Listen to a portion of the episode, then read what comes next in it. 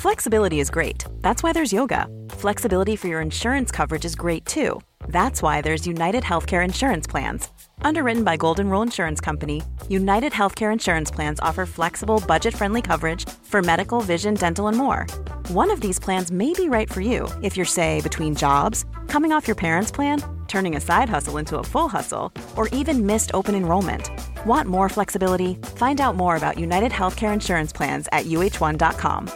If you thought the only way to get a more defined jawline with natural-looking results was through surgery, think again. Juvederm Volux X C is a non-surgical injectable gel filler that improves moderate to severe loss of jawline definition and can help you achieve natural-looking results with little downtime. Even better, this improved definition lasts up to one year with optimal treatment. No maintenance required. Improve jawline definition for a smooth, sculpted look with Juvederm Volux X C. For important safety information and to find a licensed specialist, visit Juvederm dot com. That's J U V E D E R M dot com. Not for people with severe allergic reactions, allergies to lidocaine, or the proteins used in Juvederm. Common side effects include injection site redness, swelling, pain, tenderness, firmness, lumps, bumps, bruising, discoloration, or itching. There's a risk of unintentional injection into a blood vessel, which can cause vision abnormalities, blindness, stroke, temporary scabs, or scarring. Talk to a licensed specialist to find out if it's right for you.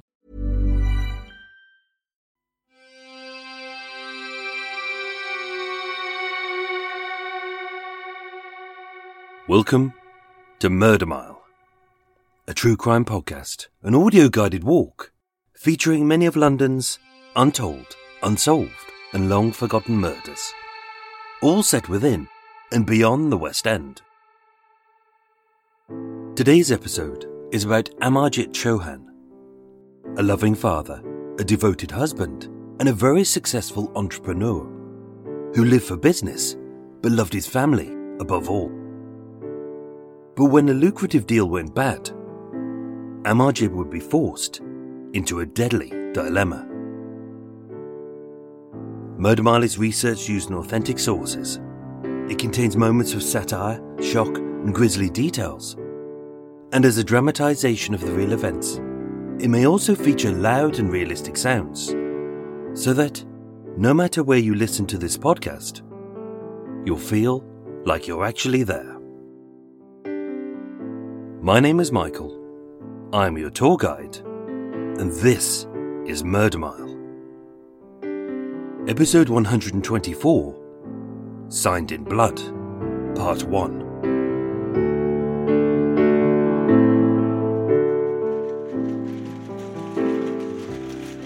Today, I'm standing on the Market Trading Estate in Southall, T W five,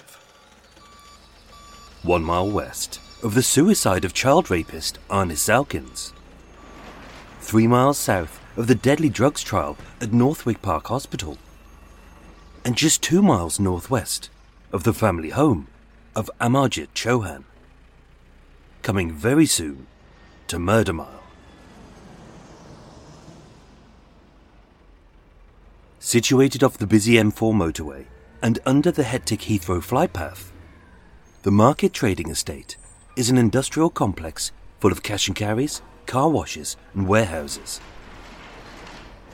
Laid in a T-shaped cul-de-sac, it's flanked by fifteen brown brick and grey steel warehouses, with roller-shuttered stockrooms on the ground, office spaces above, and outside, a hive of forklifts stacking pallets of goods into trucks. The only difference between this and any other trading estate is that, being a place where many fruit and veg empires bloom, and the mango mogul, the kumquat queen, and the princes of the quinces reign supreme, past the mangled mopeds and dodgy Datsuns often sits a boss's Bentley. These are business-to-business distributors, where deals and dates are done by the ton and tamarinds are shipped by the truckload. They do sell bananas, but should you wish to buy a bunch, expect to be pitied and patted on the head, laughed at and lampooned, or advised to shop elsewhere, and that you are a frivolous squanderer of time, whose father is unknown. Back in two thousand three, Units seven and eight were occupied by Ciber Freight, a specialist importer of Kenyan and Ugandan foods, which was co-owned by Amarjit Chohan, a man who exuded entrepreneurial spirit, but remained humble, kind and polite. Through hard work, he had built a great life for himself and his family. But when a business deal went sour, his skills in negotiation would make the difference between life and death.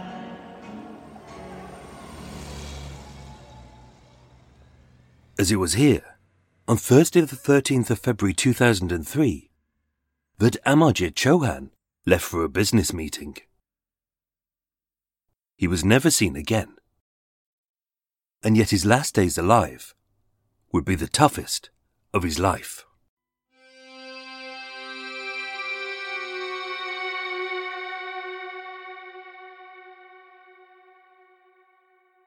It is said that a humble man is often born out of humble beginnings.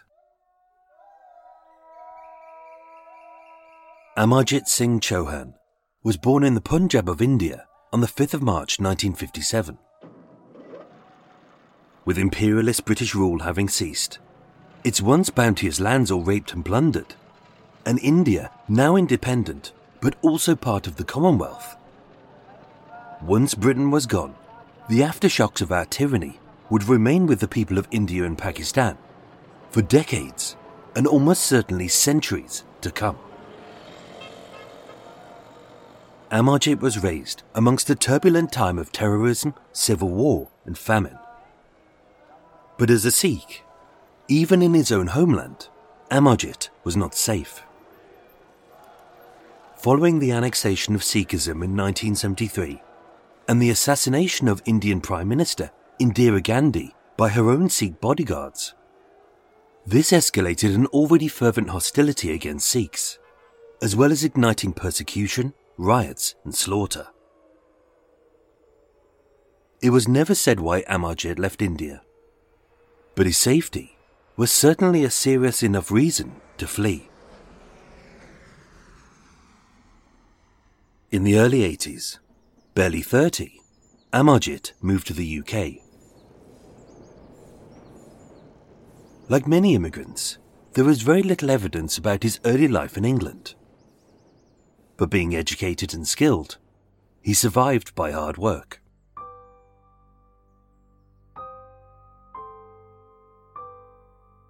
With a thick mop of jet black hair on top of his chubby round face, accentuated by arched eyebrows and a thick broad moustache, Amarjit was the epitome of pleasant.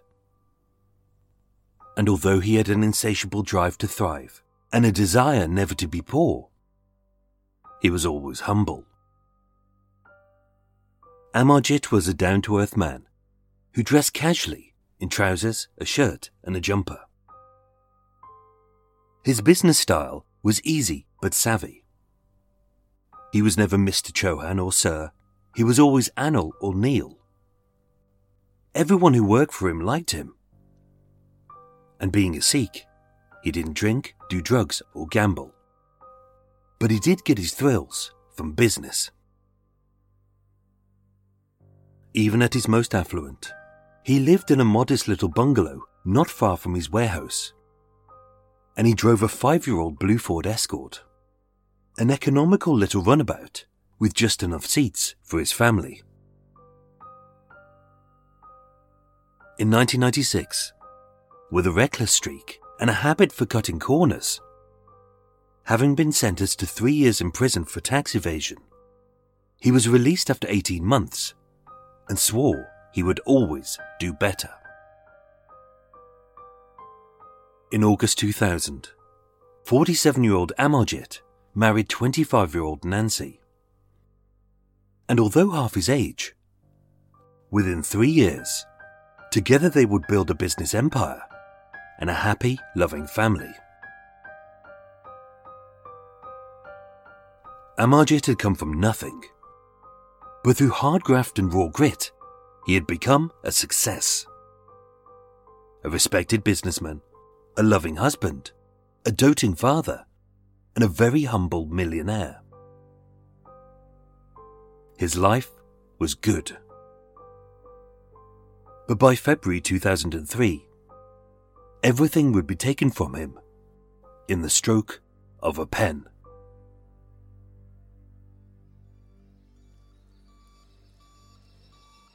On the ninth of August two thousand, with his wife Nancy as co-director, Amarjit opened Ciber Freight Services U K at a double-wide warehouse on the Market Trading Estate.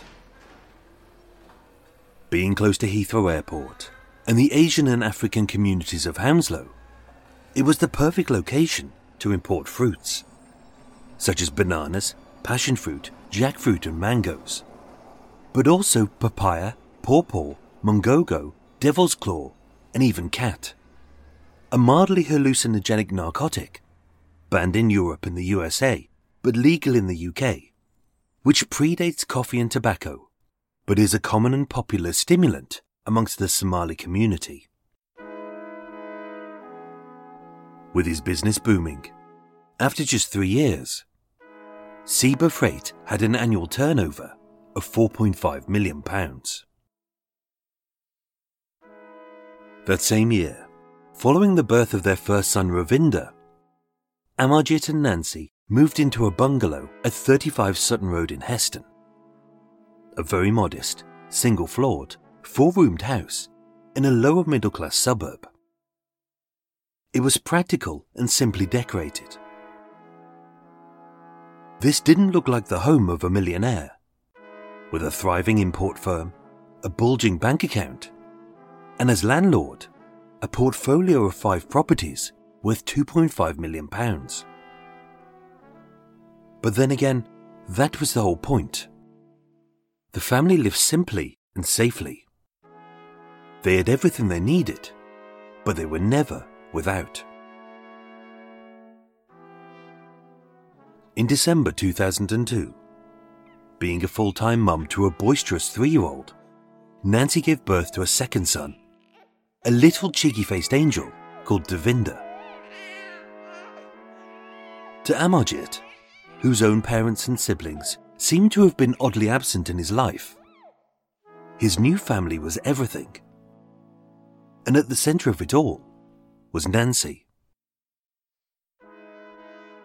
As a Punjabi Sikh, although her blood family lived on opposite sides of the world, with her mother Charanjit Kaur Karp in India and her brother Onkar Verma in New Zealand, distance meant nothing. In late January two thousand three, as Nancy was unable to fly home to India, as having applied for British citizenship, her Indian passport was being held by the Home Office, Charanjit flew four thousand miles to be by her daughter's side. And every day, without fail, Nancy phoned her brother. Encased in a protective family bubble, although Amarjit was a slightly nervous man who kept his cards to his chest, he knew he could rest easy, knowing his family were always safe. So with extra mouths to feed, and two sons, who he hoped one day would inherit his empire, Amarjit was looking to expand. Introduced to Amarjit by Michael Parr, one of his partners who co-owned Ciber Freight. As a trained H G V driver, Kenneth Avery had begun working for Amarjit, and the two men had become friendly.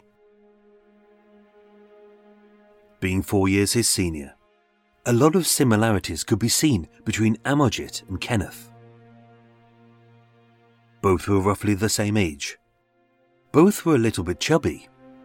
Both came from modest working-class roots.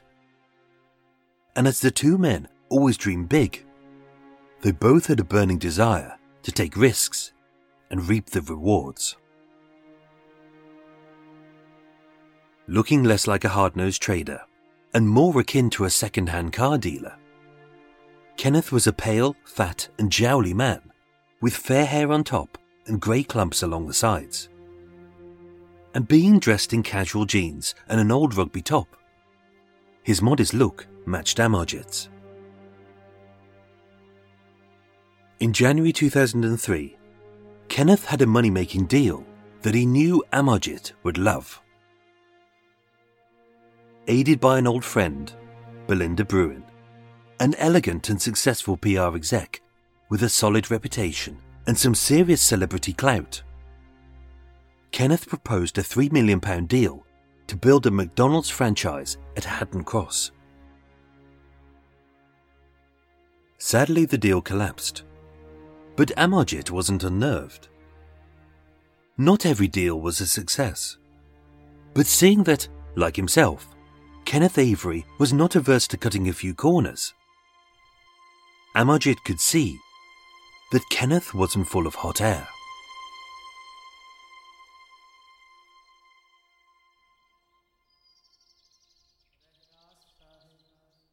The morning of Thursday the thirteenth of February two thousand three was as regular as any other.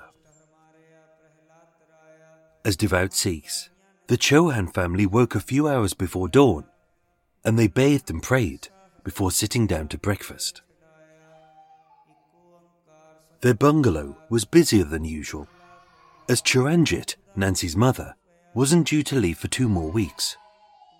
But as a softly spoken fifty-one-year-old teacher who was never without her holy book, the Guru Granth Sahib, she was a calming influence on a modest home with a new baby and an excitable boy.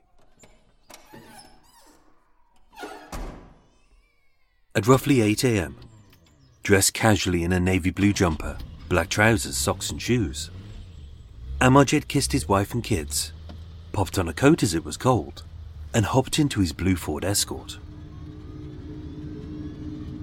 At eight thirty a.m, he parked up in his regular spot outside of Ciber Freight.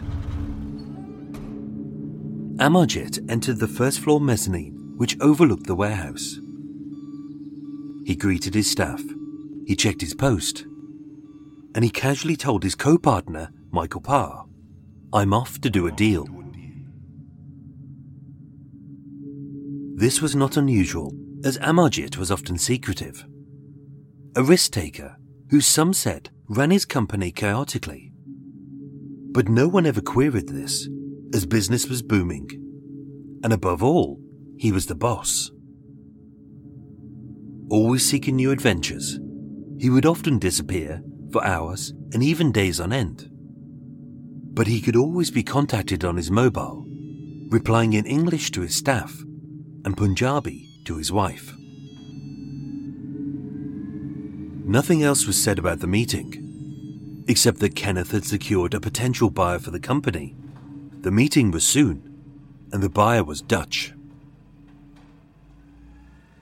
Only that wasn't Amarjit's only secret, as although he was wealthy on paper, being in serious financial trouble, he had recently siphoned off fifty thousand pounds from the business to his own account, using three company cheques.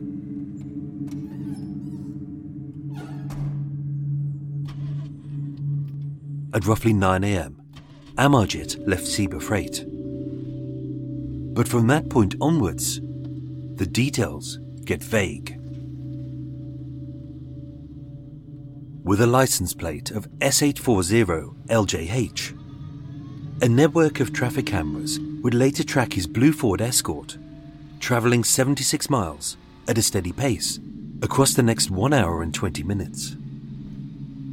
He exited the Hayes Road at Bulls Bridge, travelled south along the parkway, southeast on the M four and the M three, joined the A three oh three at North Waltham in Wiltshire.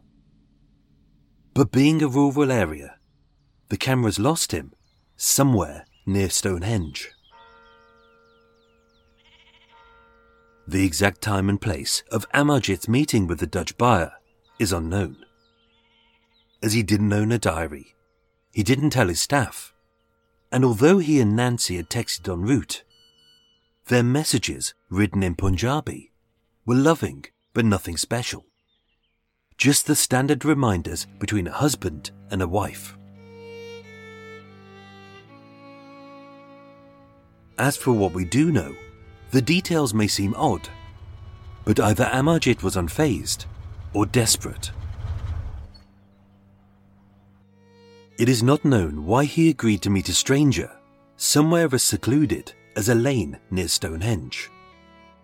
The infamous Neolithic monument of two vertical rings of twenty-five-ton stones. But having travelled from Holland, the Dutch buyer may have been sightseeing. Perhaps the buyer had relatives or was staying in a hotel nearby. Or maybe this was just a recognisable place to meet before moving on. At an unknown time, possibly around ten thirty or eleven a.m, a white transit van pulled up. Again, this may seem suspicious, as why should any potential buyer of a multi-million pound business empire arrive to a meeting in a locally rented van with the hire company's details down the side? But then again, Amarjit's modest little motor was hardly the stylish wheels of a wealthy tycoon. Only the deal didn't exist. The buyer wasn't Dutch. And this wasn't a meeting. It was an ambush.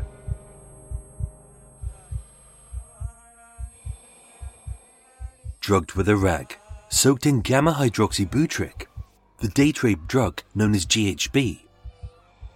As a devout Sikh whose religion didn't permit him to drink, to do drugs, or even stimulants like coffee or tobacco, the effect on Amarjit was instant, as his body was rendered silent and motionless by the intoxicant. With his face, hands and feet tied with brown parcel tape, Amarjit was slung in the back of the van by two men, maybe three, with one definitely driving, another in the back, and maybe one following behind in his blue Ford Escort. Maybe they were masked. Maybe they were armed. Maybe he knew them. He didn't know. But what he did know was none of them were Dutch.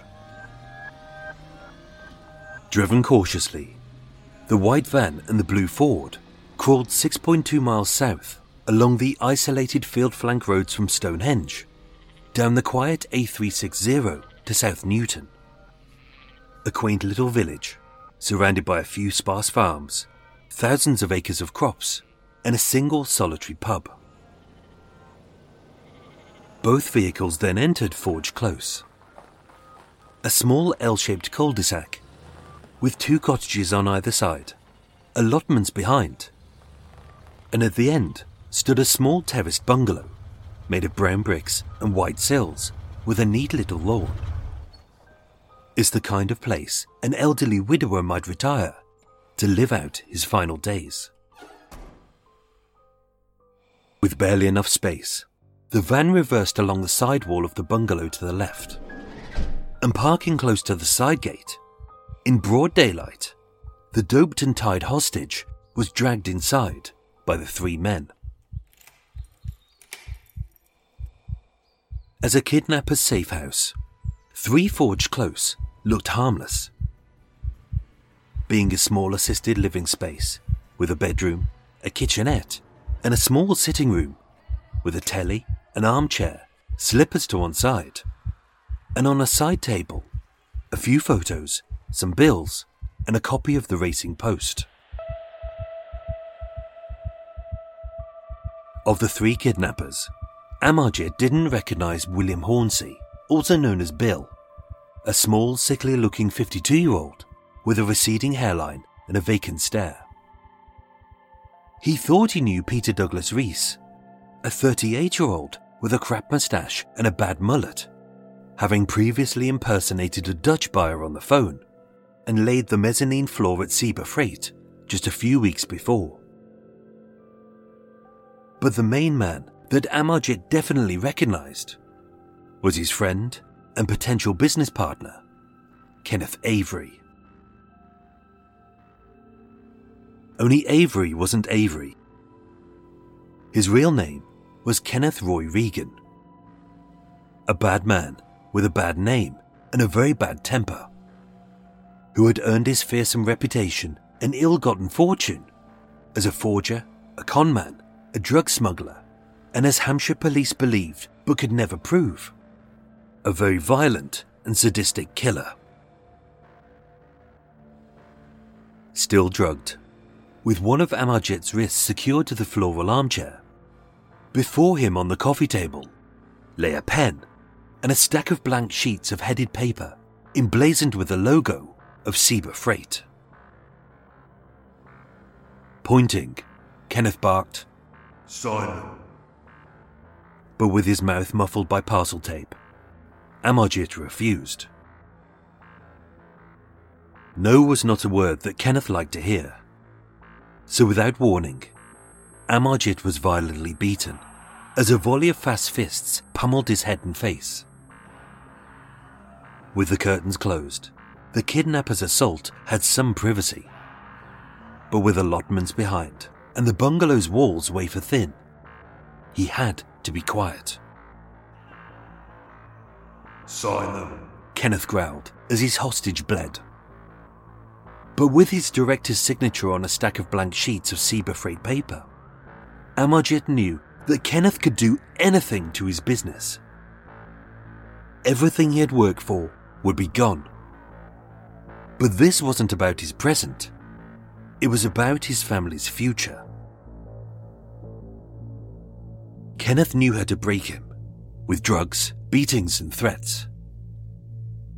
But being both a psychopath and a sociopath, Kenneth Regan had overlooked a small, and he thought, insignificant little detail which was irrelevant to his plan.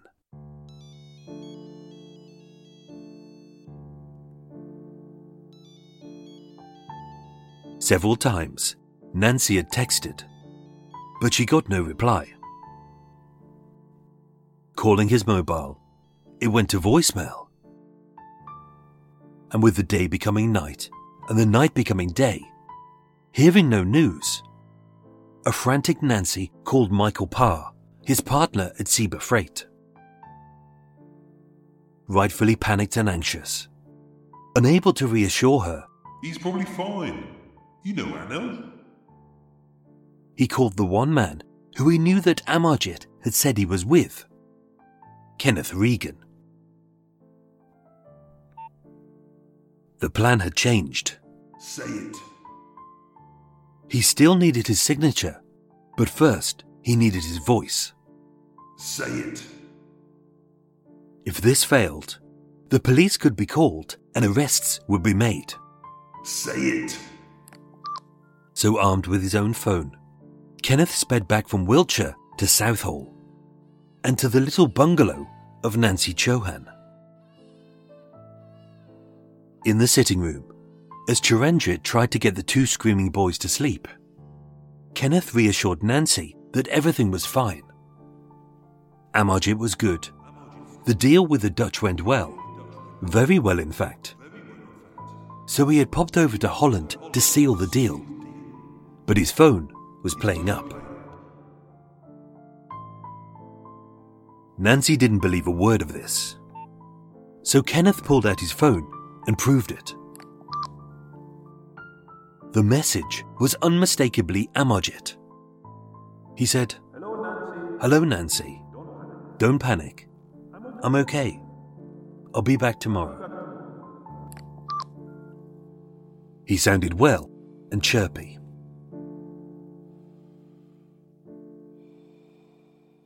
As Nancy burst into tears, less through worry and more through exhaustion and relief, with his victim's wife now pacified, Kenneth drove back to Wiltshire, and once again, it was back to business. "Sign it." For two days, Amarjit was beaten, drugged, and starved. Weakened by exhaustion, and with G H B making him euphoric, even at his most vulnerable, he continued to resist. But sometimes, even the simplest of torture methods can be the most brutal. With his ankles and wrists tied to the armchair and a red scarf gagging his voice, the brown parcel tape was wound tightly around the front and back of his head. Only the thick plastic film didn't just cover his chin, his lips, and his cheeks. It also covered his eyes and formed a tight seal across his nose.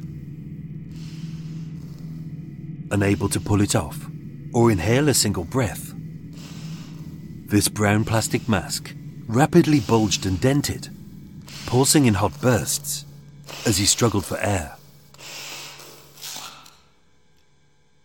Each time he passed out, Kenneth awoke him, and did it again, and again, and again.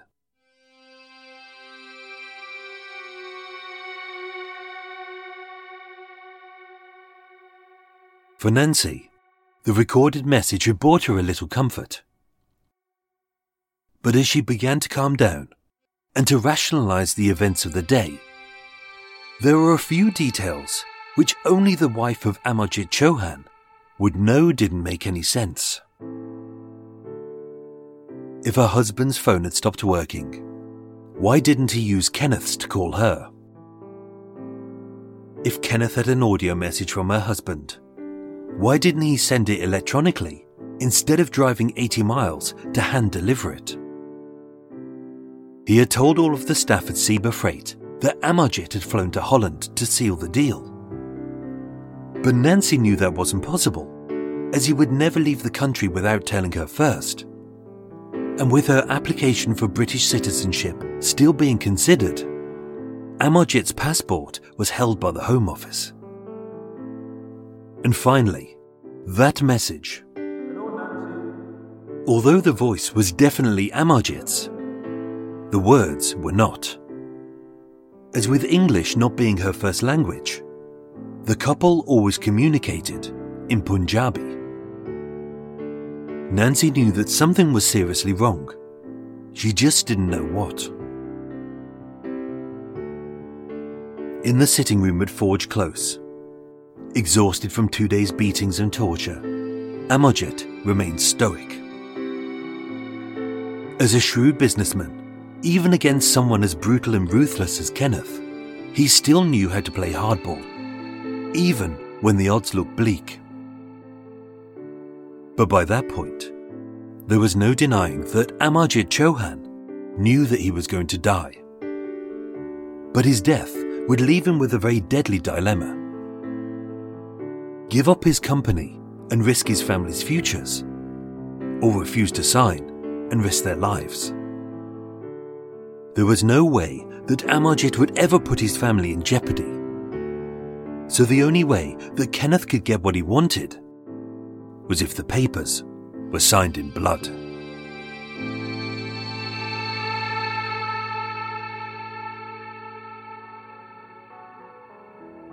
Ladies and gentlemen, thank you so much for listening to Murder Mile. The final part of Signed with Blood continues next week. As always, if you like tea, cake and waffle, as well as learning a few tidbits about this case, please join me after the break. But before that, here's a brief promo for a true crime podcast which may be the audio equivalent of what Eva is to me. Ugh. Good evening, friends. I'm Emma, the host of the True Crime Witch podcast. Join me every other week as we delve into everything murderous, mysterious, and downright macabre. You can find the podcast by searching the True Crime Witch podcast on all of your favourite podcast apps, and search for us on social media just using the True Crime Witch. Hope to see you there. Remember, friends, stay safe and stay spooky. A big thank you to my new Patreon supporters, some of whom have received exclusive goodies such as badges, stickers and key rings, as well as patron-only podcasts such as Walk With Me and Deadly Thoughts. Ooh! They are Kate Wakefield, Joe Wood, Laura Working at Harden and Kat Stewart. I thank you all. Murder Mile was researched, written and performed by myself, with the main musical themes written and performed by Eric Stein and John Books of Cult With No Name. Thank you for listening, and sleep well.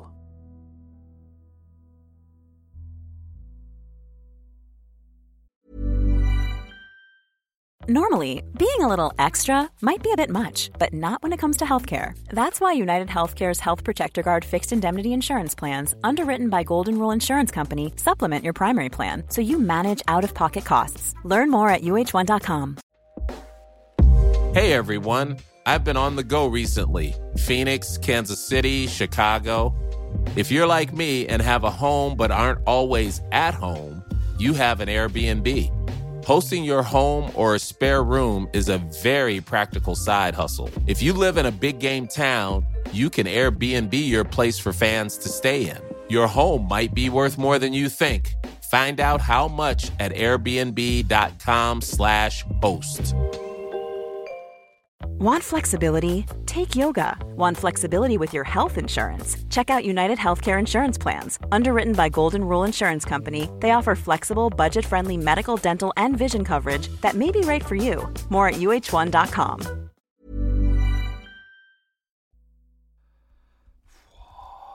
Oh, that was longer than the others. How? That was... Oh, that was simply written and it took bloody ages. Oh,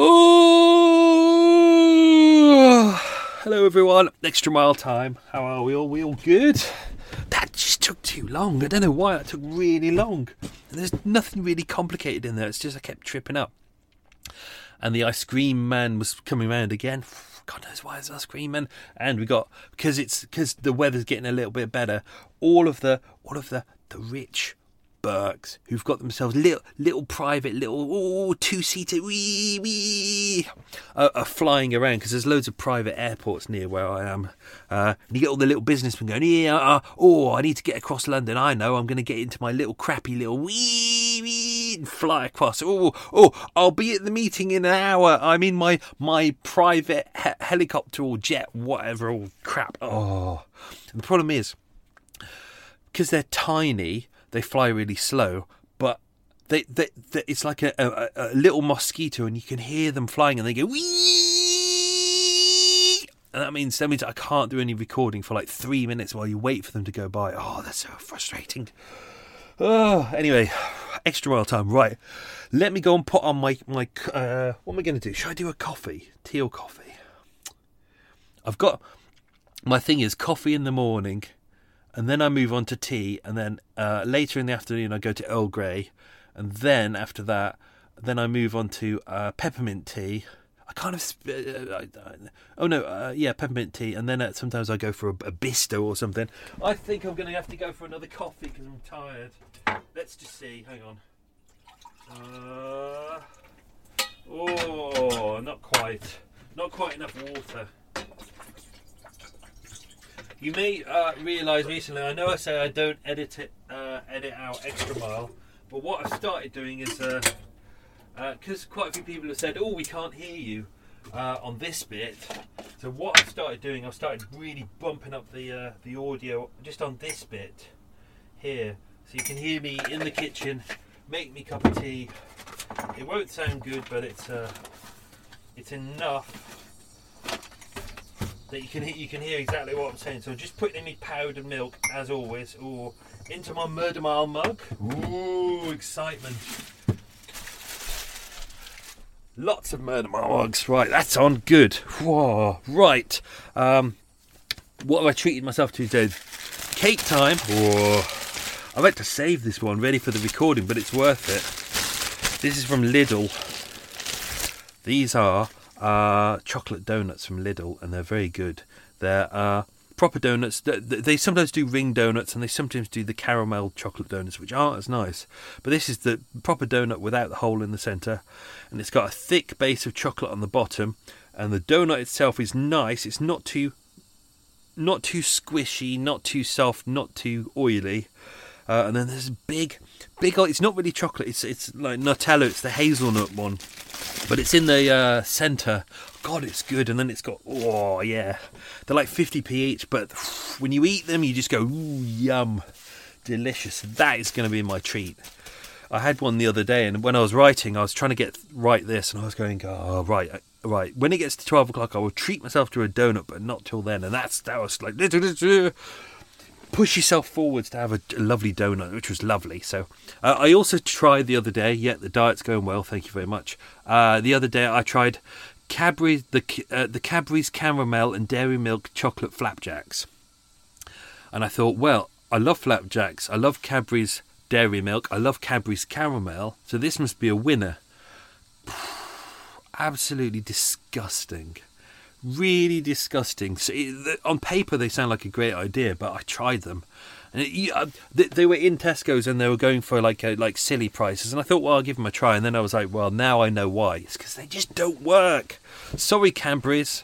Love Dairy Milk. Love Cadbury's Caramel. But just your flapjacks. Just those. Oh, disgust. Oh, I've just knocked over me, uh, uh, my sound boom thing. Right, okay. What else is going on? Uh, I've just ordered some more Murder Mile mugs. Ooh, exciting, because I, I, I actually ran out.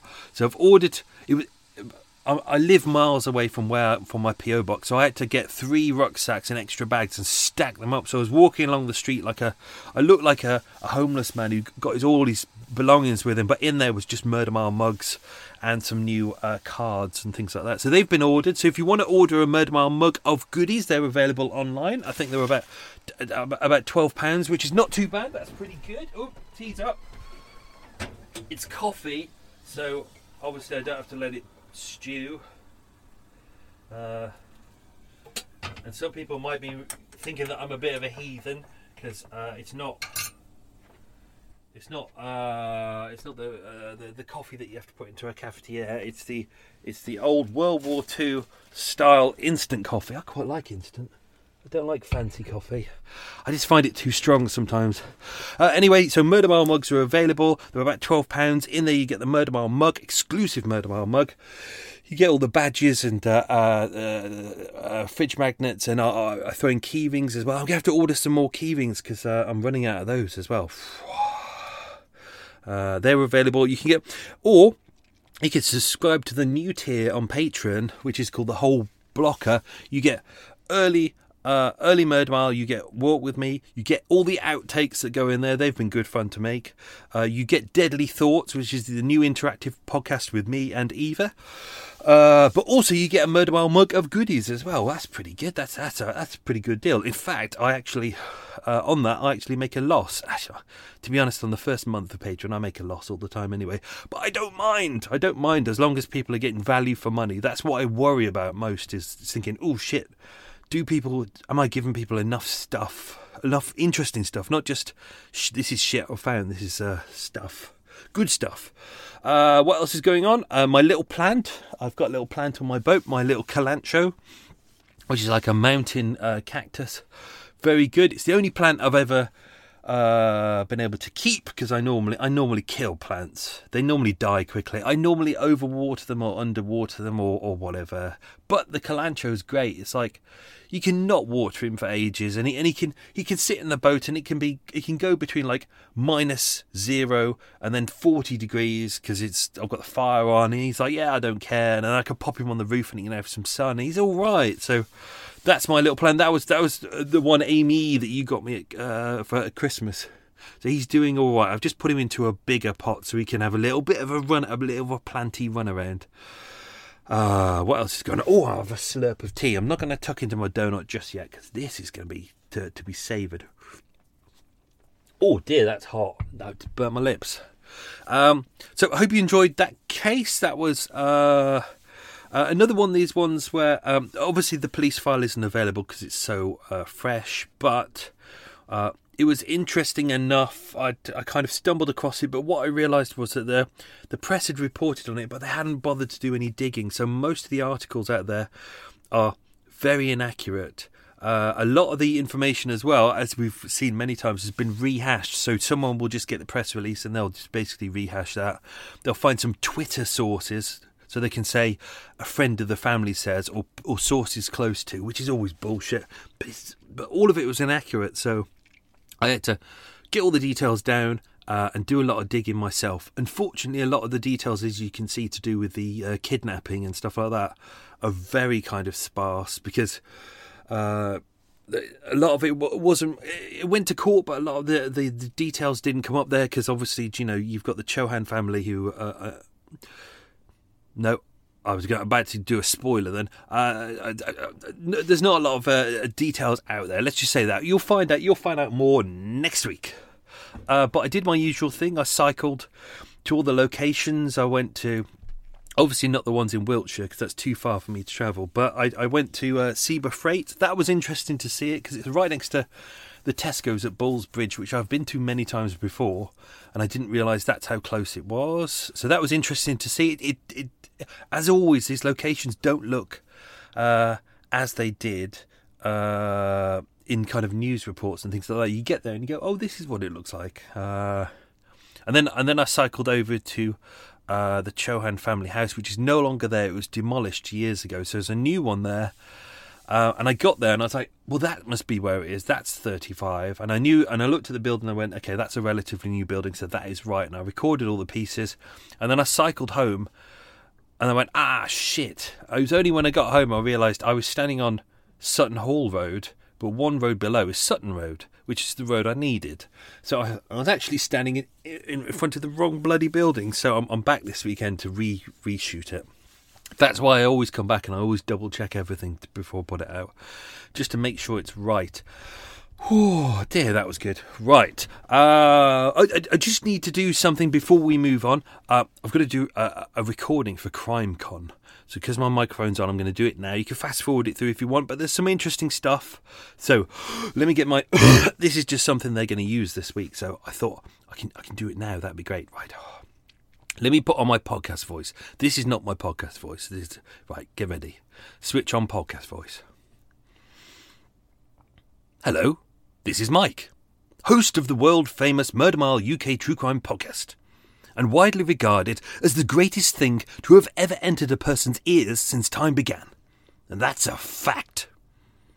I'm deeply honoured to be part of Podcast Row at CrimeCon U K on the twenty-fifth and twentieth... on the twenty-fifth and twenty-sixth of September twenty twenty-one. If you love true crime, please check out my audio doings, cleverly entitled Murder Mile. And should you purchase a ticket and save yourself twenty percent by using the promo code MILE, you can come and meet me in person. Yes, I'm real. Yes, I'm real. You can touch me, not too much, just a little, and not down there. That's rude. To do so, treat yourself to two day. To do so, treat yourself to two days of murderously good fun at CrimeCon. See you there. There we go. I didn't make too many mistakes. Obviously, I'll edit that before it goes out, uh, and that helps me because I have to, every month I have to do. I, you know, I have to do a kind of an intro to you about CrimeCon. It's contractual and all that, but I thought I'd update you on that. So CrimeCon is moving ahead. It's going away ahead in September. Those dates, as mentioned. Uh, it's supported by the Crime and Investigation channel, which do loads of great programs, and obviously you're going to see loads of true crime experts and authors and rena- renowned investigative journalists, journalists and content makers. Um, they've recently announced that uh, along there as well will be uh, actress and T V presenter De- Denise Welsh, who English people will know from Corrie. I think she was on Corrie. But she's been doing a new series called Survivors with Denise Welsh, so she'll be there. Uh, broadcaster and German journalist Dermot Murnaghan. I'm Dermot Murnaghan. Uh, top-rated true crime series, Crimes That Shook Britain, that's what he does. But uh, recently he's been doing uh, a programme called Killer Britain with Dermot Murnaghan.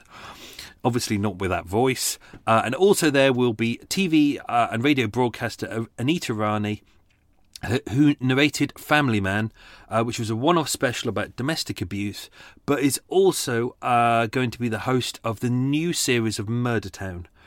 Uh, so uh, there's loads of stuff going on. So uh, top-selling author Neil Lancaster will be there. Uh, criminologist and author Professor Paul Britton will be there. Uh, loads of people. Loads of, uh, a geographic profiling expert, Doctor Samantha Lundgren. You know, yeah, you should hear the outtakes on the. Uh, if you're on Patreon, you get the outtakes one. The outtakes for uh, last week's episode, the uh, Northwick Park one, that was that was like the longest outtakes ever because it was all these complicated names, but not only just like um, diseases and and uh, uh, medicines and things like that. But all of a sudden, it was like uh, Doctor Sarantha and just all these names that I couldn't get into my head, and it was oh, it's killing me. Anyway, oh dear. Right, quick slurp. So that was that. Uh, let's dive into some details about this episode. What I'm going to do is do some background stuff. I'm not going to dig in too much to the episode because I've still got to write part two, and I, I think with some of that we're going to start dipping back and forth. There were there were elements in here that I've put in to kind of lead you into next week, so next week you can go, ah, oh, so that's what that was.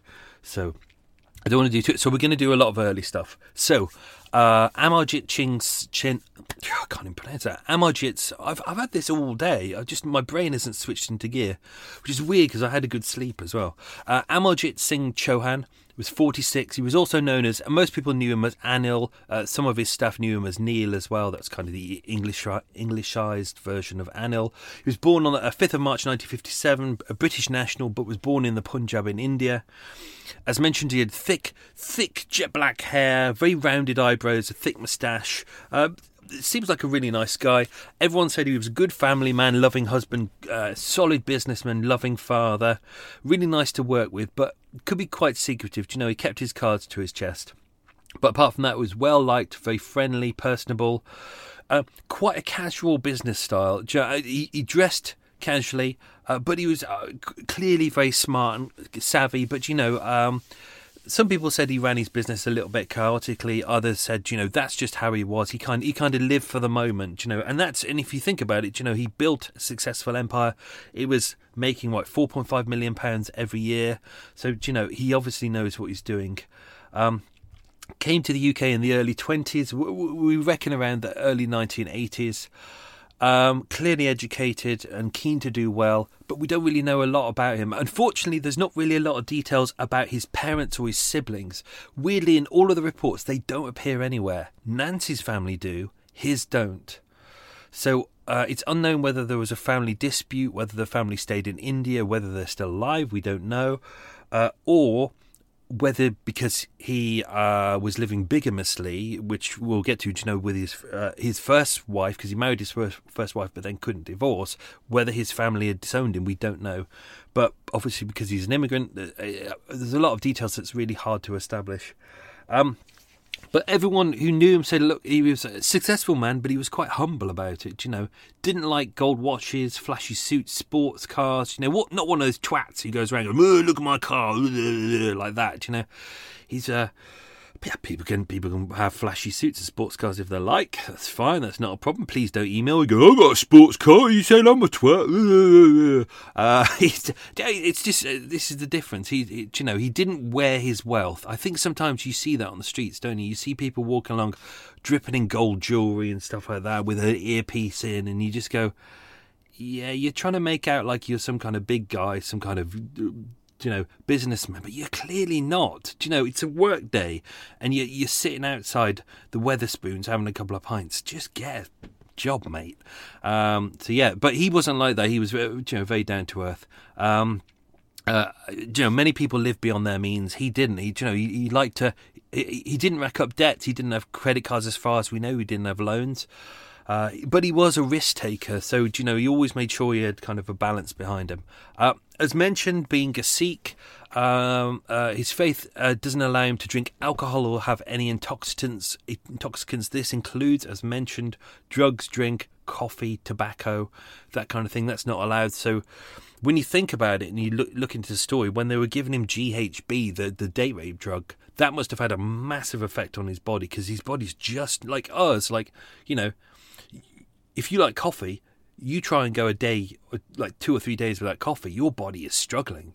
Like it's, uh, if you're a smoker as well, exactly the same. I, I quit smoking years ago and the, the first week of that was bloody awful. But if you're not used to intoxicants and you're or like... This is the thing I used to, oh, days of smoking. I used to love that, quitting smoking for a year and then having that first, that first drag. And you can feel all the drugs in your system just going, whoa, shit.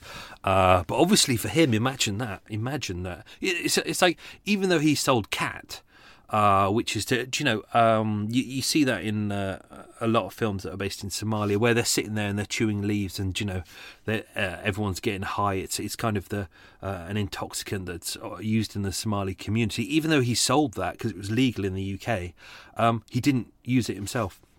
Uh, makes sense, really. You don't if. You, It's like they say with, uh, not that he's a drug dealer, but it's like they say with drug dealers. You know, good drug dealers aren't drug addicts. Do you know? You you don't you don't piss on your own patch. You don't you don't eat your own. You don't take your own product. But when you do start doing that, your life collapses. Uh, so um, he had a first marriage. We don't really know a lot about this. Uh, we know he was married. We don't know her name. Um, Unfortunately, the, there's quite a few Amarjit Chohans uh, of the roughly the same age around that time, so I couldn't really find out a lot. Uh, but he was married. He apparently did have a child or uh, several children with his first wife. Uh, they were married. For whatever reasons, it didn't work. Given his faith, he was unable to divorce. Um, so um, even though he was no longer with his wife, apparently he still supported them. Uh, but pretty much most of their details were kept out of the press. Uh, as mentioned, in nineteen ninety-six, he was convicted of two charges of tax evasion and was sentenced to three years in prison. Uh, and he served eighteen months of that. So uh, he came out middle of ninety-seven, start of ninety-eight-ish. Uh, but within within two years, he would married Nancy. So Nancy Verma, uh, they were married in August two thousand uh, down in Surrey. Um He was still married to his first, so technically, this is, so this is a, a bigamous marriage. But you know, um, there's not really a lot he could do with it. it you know, he's uh, he he loved Nancy, but he he couldn't divorce because of his religious beliefs. Uh, Nancy was twenty-five. She was born in India uh, on the thirtieth of January nineteen seventy-nine. Uh, like him, she was a Punjabi Sikh uh, and an Indian national. Uh, I'm not too sure when she came over to the U K. Uh, but she hadn't got a passport yet, and she was still applying for British citizenship. Uh, hence, her de- her Indian passport with, was with the Home Office, as was his. Um, sh- her mother-in-law came over, as mentioned. Her name uh, Charanjit Kaur Karp. Uh, she was fifty-one, uh, a teacher. And uh, Onkar Verma, who's Nancy's brother, who's twenty-eight, lives in New Zealand. He's going to crop up a lot more in part two. So that's why I've kind of flagged up both of them in in uh, this episode. Uh, but as mentioned, as, as he, even though he didn't seem to have much of a relationship, uh, Amarjit didn't have much of a relationship with his own family. Nancy had a very close relationship, not just with him, but with her mother and her brother as well. Uh, so as mentioned, they had a uh, son who was born in two thousand, so around the time that they got married.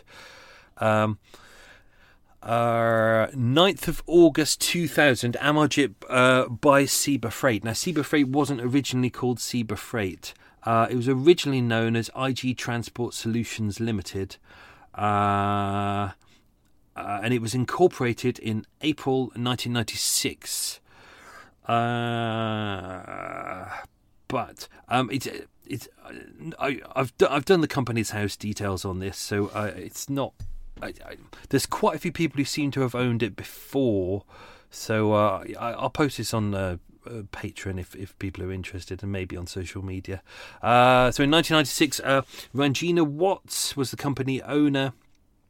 Uh, Hardil Singh D- Dillon uh, was also a director, uh, and one other as well who I've got written here. But they both they both resigned just afterwards, so it looked like it was a buyout. Uh, so Amarjit bought them out, and then uh, Nancy came in as co-director on their and company secretary. Uh, but around this point, uh, she was she was like a full-time mother of eventually two. So. Uh, Uh, exactly how much time she actually spent at the company, we don't know. Um, Amarjit was a very hands-on businessman. Um, uh, as mentioned, uh, they had a little home at thirty-five Sutton Road in Heston. Heston is kind of, you know, um, a kind of a lower middle-class area. Quite a, quite a nice area, but it's right it's right on the Heathrow flight path. It's like when you're there, um, you can literally see people in the windows of the jets as they fly over. So, uh, but uh, Joe, a, ni- a nice little area. Uh, their home was sold not long after they they Um, try not to do spoilers there. Uh, the home was valued at around three hundred thousand pounds, um, but it was demolished not long. I think it was around two thousand four, two thousand five that was demolished, so it's not long, it, not there anymore. But if you look in that area, there's there's quite a few um, bungalows in the area. Um, uh, I've tried to explain it as best I can for people who don't use the word bungalow, but bungalow is kind of like a one a one floored. Uh, is it called a duplex in America? I don't know. I don't know what all these different titles are. We call them a bungalow, but it's kind of a one-floored house. Everything's on one floor. You know, there's no stairs to go up and down anywhere. It's just on one floor. And if you go to Heston, there's loads of those around. So there's loads of little bungalows dotted around, which have been a little bit fancified. So in some cases, you might find the Doric columns and the, as mentioned in there, like the the stone tigers outside. So it's meant to look like, oh, you're meant to look at it and go, oh, look, this is like a really grand, expensive place. They've got Doric columns and they've got stone tigers gan- keeping guard. And oh, look, there's uh, things that look like gold, and it's not gold. Gold, it's tin, which is coloured gold, uh, and the houses might look a little, little bit cheap, but then outside you've got a really, really expensive, like high, high spec Mercedes. It, it's kind of that area. Um, but even though their home was only worth uh, around three hundred thousand pounds, uh, he, as mentioned, he had five properties across the U K, which was worth around uh, uh, two and a half, two and a half million pounds. So, uh, yeah. He, uh, um, I mean, it was it wasn't a shabby house. It was just it was just simple. That's that. I I guess it's part of his religion. He li- he lived simply. As a, uh, he liked. He's a humble man, as they say. Uh, what else we got? Uh, as mentioned, he's, I've mentioned it a lot in here. He's, he's old uh, S-Reg Ford Escort. Um, uh, his son was born uh, December two thousand and two. So uh, when all this was going on, obviously uh, Devinder was only eight weeks old. Uh, what else we got? What else we got? So keep an eye on the time. Make sure I'm not overrunning. I'm gonna, yeah, because this, this is going to be a half an hour episode, and I don't want Extra Mile to be. Last week's one was huge. I was like, how did it get so far? But there was a lot to discuss on that one. Um, as we know. Uh, Next week's episode, we're going to learn a lot about Kenneth Regan and his his his cohorts. That's really what that's going to be about, but also focusing on the family as well. Uh, so roughly around July two thousand two, Regan uh, got to know Kenneth Regan got to know uh, Michael Parr, who was one of the co-partners. Uh, we know that Regan worked as a H G V truck driver, uh, that he was trained in that before. So that he may have been working for Amarjit and the company around that time. Uh, uh, but that's how he got to know Amarjit and kind of uh, got to know the insides and outsides of his operations. And he be- he became very familiar with the people and, you know, what was going on. Um, uh, but obviously around that point he was referring to himself as Kenneth Avery, which was his alias. So if they would have done uh, checks, uh, they would they wouldn't find uh, Kenneth Avery the criminal, because Kenneth Avery the criminal didn't exist. But if you know if they were to find out that Kenneth Regan, Kenneth Regan had a long history. We'll go into that next week. There's a lot to discuss about Kenneth. Um, I'm not going to do much about the McDonald's deal as well, because that's going to come back to haunt us next week as well, so we'll dive into that quite deeply as well. Um, as mentioned, I, I've kind of precursed this for next week's episode as well. Obviously Nancy had an eight week old baby, a three year old boy. Her mother had come over, so Charanjit was there. um, uh, Onkar Verma, her brother, was going to come over on the eighteenth, so that's only a couple of days away. So they're all gearing up for this. This was going to be quite quite a nice moment for all the family and uh, all that going on. Life was good. They hadn't got any money problems. Everything seemed good. Uh, we know that um, Amarjit had siphoned off fifty thousand pounds from his business account, from the company business account to his personal account, which uh, which you're not allowed to do.